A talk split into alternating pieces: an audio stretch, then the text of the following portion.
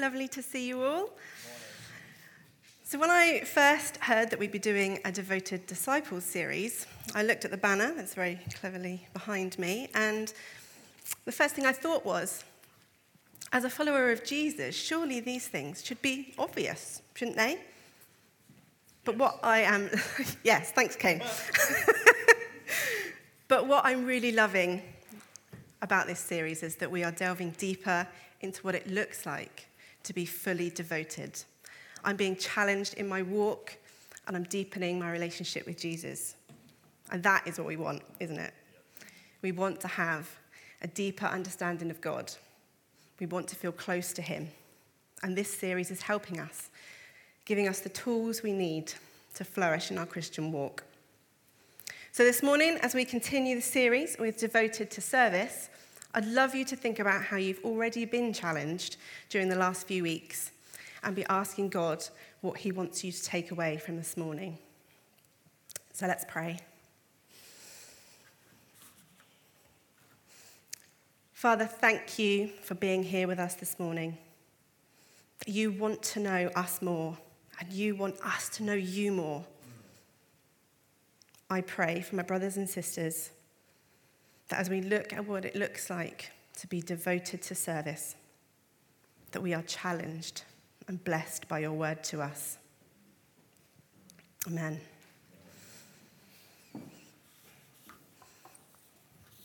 So, recently, as a family, we were incredibly blessed to have some time away. Anyone who's connected to me on social media would have seen my thousands of picture spam, I'm sure. But we were in America. We went to Disney World. And Dale and I commented several times about the service that we received there. They were joyful, attentive, chatty, couldn't do enough for us. And while, yes, you could argue it was Disney, one of their taglines is the happiest place on earth. And they are paid to make sure that you are served in a way that you definitely feel like you're happy all the time. While I was mulling over what I thought it looked like to serve, the service we received while we were away really challenged me to think about the way that I serve. Do I always serve willingly, fully understanding who and why I serve? So, as we approach this topic this morning, I want you to think about these things. Who and why do we serve? How can we serve, both within the church and the local community? Luke 4, verse 8, and this is Jesus talking to Satan. The scriptures say, You must worship the Lord your God and serve only him.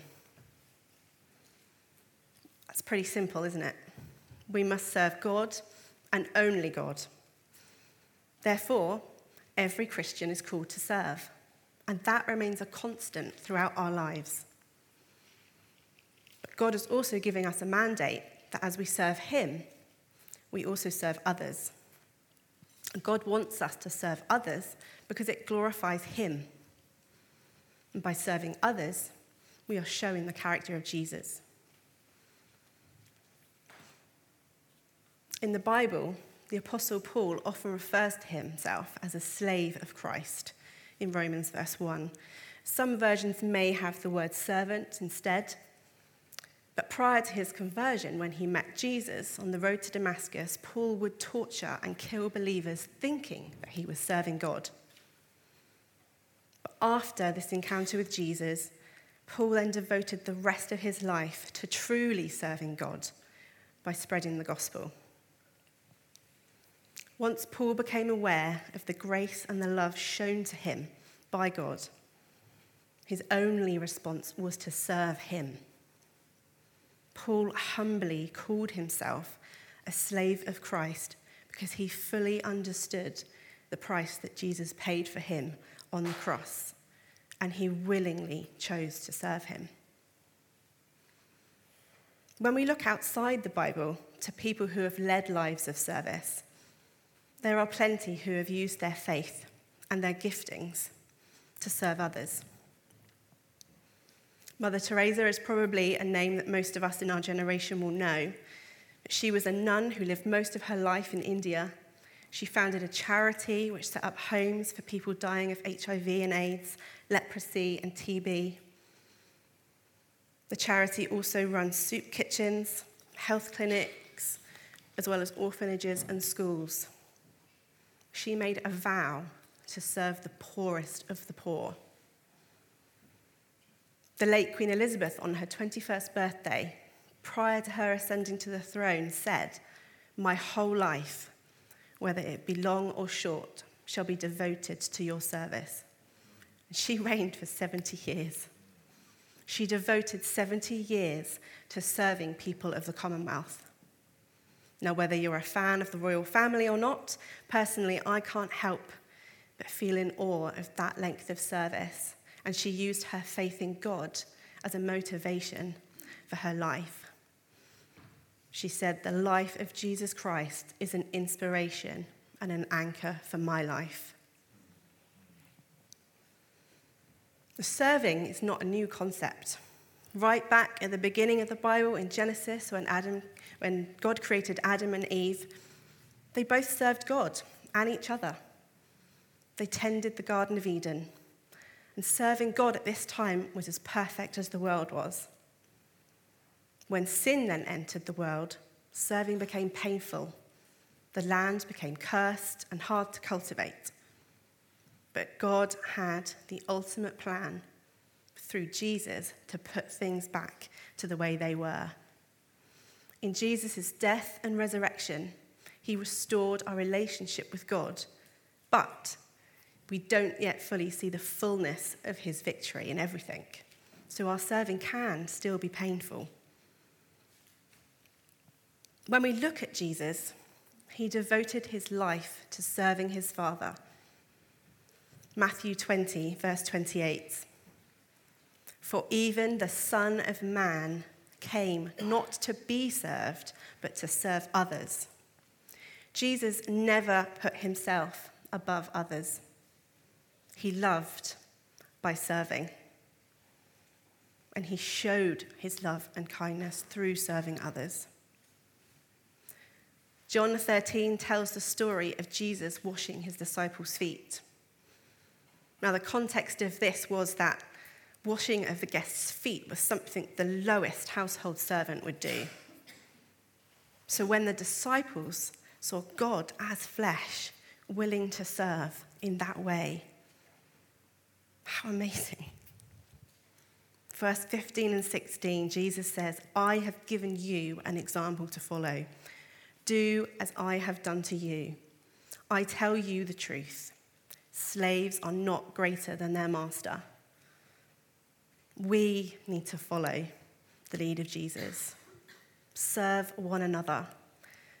Never think that you are too important, too affluent, too clever to serve one another. Jesus was also using this teaching moment to prepare the disciples for serving once Jesus has ascended to heaven. The disciples were then tasked with going out into the world, serving God and serving each other and the people they took the good news to, just like we are. I remember in a workplace situation once I was managing a team. I was in an office, lots of paperwork, phone calls, dealing with situations and I was finding it really hard to connect with the workers. But soon after, one of them phoned in sick, so I got stuck in, hands on. And one of them said to me, Why are you helping? Usually we'd just be expected to get on with it on our own. And I said, But that isn't being part of a team and serving each other well. I wouldn't expect anyone to do anything I wasn't prepared to do myself and it changed the whole workplace dynamic. We should never think that we're above each other. That is not the example that Jesus set for us. Jesus is teaching us that to lead, we also need to serve. So I found out in that workplace that to be able to lead the team, I needed to serve as part of it.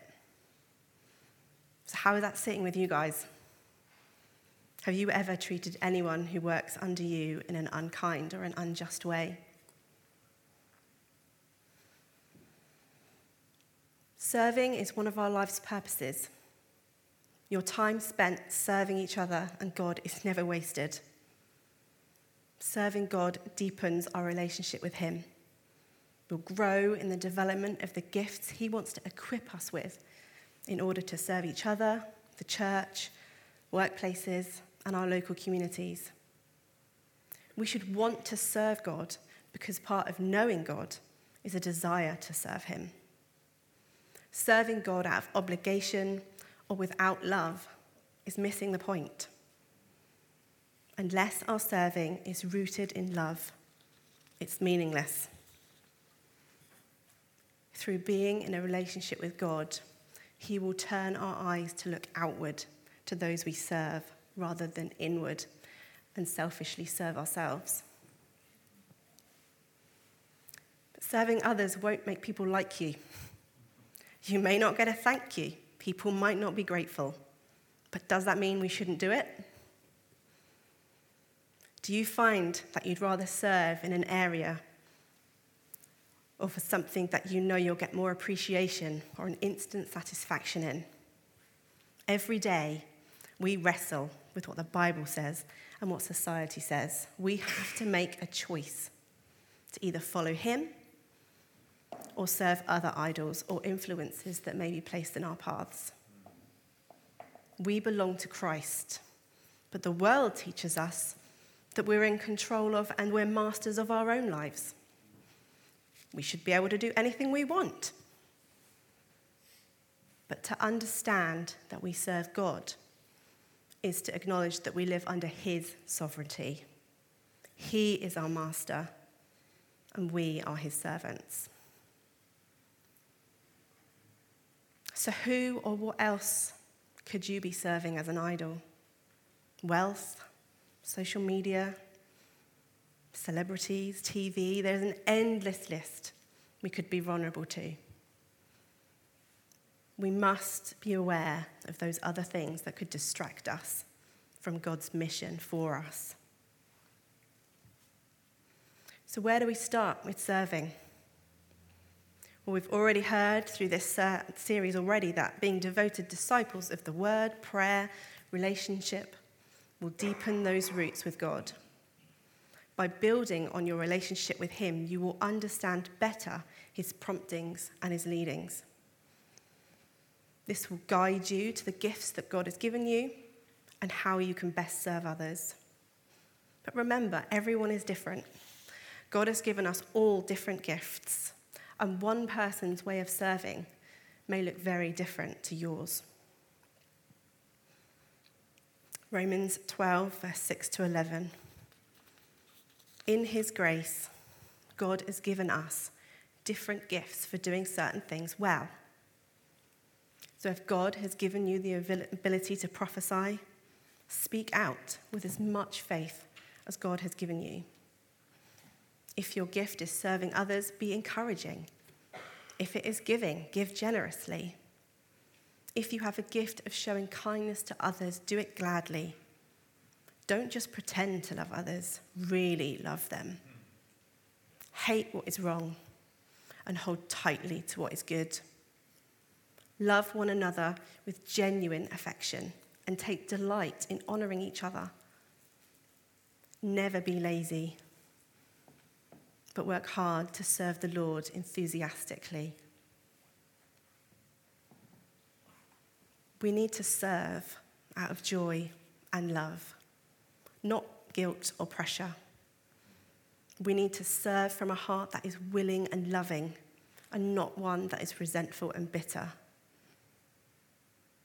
A heartfelt attitude to serving comes from having that deep rooted understanding of what a relationship with God looks like. Growth in serving helps you to grow in spiritual maturity, and you begin to understand yourself and the giftings God is giving you. Serving others will inevitably involve sharing the good news of the Bible, and we all have a part to play in that. Don't ever discount yourself for any reason because God has something valuable everyone can contribute. God will give us different gifts to serve the church and the kingdom. And it frustrates me when people don't think or don't see the value in the gifts that God has given to them. They are God given,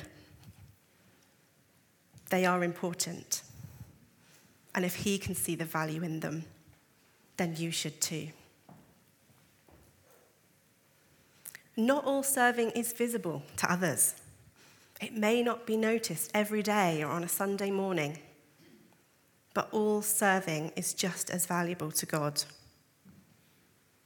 We are a church full of people who are servant hearted.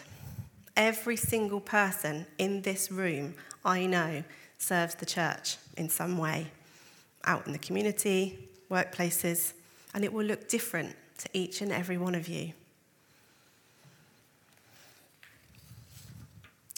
So many of you I know serve the church and the community by praying every day for gospel breakthrough, healings, our leadership team, our community ministries. I could go on and on. Prayer is such a valuable way that we can all serve each other.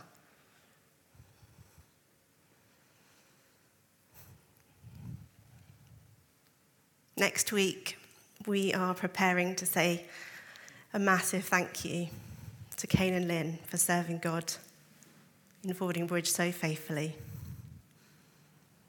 And I know they are both so humble when I say that all of us will have felt the amazing blessing they have been to us and how they have served the church family and wider community for so many years. They have served God in our town out of love and joy for the people in it. And they are a great example to us. And we know that they are going to be a massive blessing in their new local community. Crying is for next week. but we need to be aware and obedient in God's calling to how and where He wants us to serve. Now, when Dale and I have this joke at home about where God could send us. We're like, yeah, we'd be happy. God could send us to Greece or Cyprus, or on the days that we're feeling more adventurous, maybe Australia. But there are some places in the world that I say, no, no, no, no. God definitely won't send me there. He knows I don't want to go there. And we say it in jest, but the reality of that is that by serving God, I know I need to be prepared for God to send me to the workplace, the town, the country. He knows I will best be able to serve Him with the gifts that He's given me. Right now, Dale and I are definitely rooted and called to serve God within NLCC. And we are so happy to be a part of what God is doing in our local towns. But part of what it means to follow Jesus is to be constantly listening to what He is saying over our lives. Serving will also require us to give up something we value. That can be time, money, several other things. But we need to put others above ourselves and put them first, as Jesus led by this example. If you do this with a humble heart, you will be amazed at the abundant blessing you will receive in return. You may find yourself serving in an area or a ministry for a season. I love that word. For me, that basically means a time frame that God has decided for you. But a word of caution with serving doesn't mean you have to say yes to everything. God doesn't want you to be burnt out physically or spiritually. It's so easy to fall into the trap of thinking, okay, I get it. I need to serve the Lord, and I've been asked to serve in all these areas. I have to say yes to them all, of course. No, you don't. And that has been me plenty of times serving, serving, serving. But where's the rest time for just myself and God? It is really important to find that balance. So if you are struggling with that right now, I kind of have a list that I now go through that really helps me. Firstly, and it may seem obvious, but pray. Seek God. Is He stirring me to serve in a particular area, particular ministry, or a group? Is it going to bring Him glory? That's a big one. Serving should glorify God, not man. So I need to serve with a humble heart and not for the recognition that I might receive. Does God want to ignite or help me grow in a gifting? Serving God will be lifelong, but the ways we serve as we grow can and will change. Do I still have a passion for the areas that I'm serving in currently? Is God asking me to put something down? Now, that one's really tough for me. And it's taken me a long time to realize that if I have to put something down, it doesn't mean that I failed.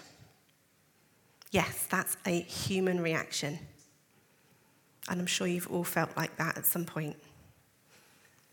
But what I've come to learn out of that is that actually, if God is asking me to put something down, I fulfilled my role in that area.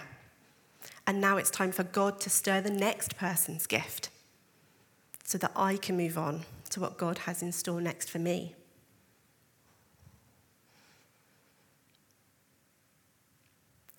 Serving alone won't bring you salvation. Good works are not enough to get you into heaven. The Bible is very clear. Ephesians 2, verse 8 to 9. God saved you by his grace when you believed. And you can't take credit for this. It is a gift from God. And what we mean by grace is that undeserved favor of God. Salvation is not a reward of good things we have done, so none of us can boast about it. Romans 10, verse 9 if you confess with your mouth that Jesus Christ is Lord and believe in all your heart that God raised him from the dead, you will be saved. You will not be saved by good works alone. So, does that mean we don't need to bother then? Well, of course not. And if that's your understanding, then you've missed the point. The overflow of our love for God and how Jesus took on our sin to die on the cross should be motivation enough for us to serve with that same love that God has for us. So, if you are here this morning or listening online and you don't know Jesus, please speak to somebody, contact the office. We'd love to talk to you about the amazing relationship that you can have with Him. It all comes back to Jesus. Jesus' life was fulfilled by service. To serve God, he served others. His ultimate act of service was going to the cross and dying for our sins. Dale is going to lead us through communion this morning during the worship, where we'll reflect on the enormity of what God did for us. Jesus' final act of service as a human is outworked right there on the cross his ultimate expression of love, was dying on that cross for us. And that is why we can live by grace. We can leave all our sin, our doubt, our fears, all at the cross because his blood has paid the price for our sin.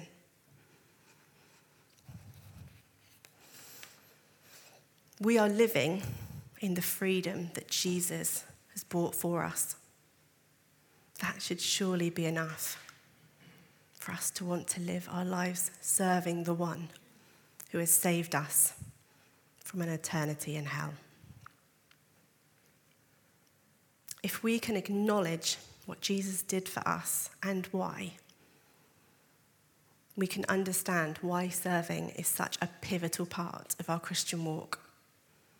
and how we can grow closer to God and grow in our faith as a result. If I can invite the band back up, please.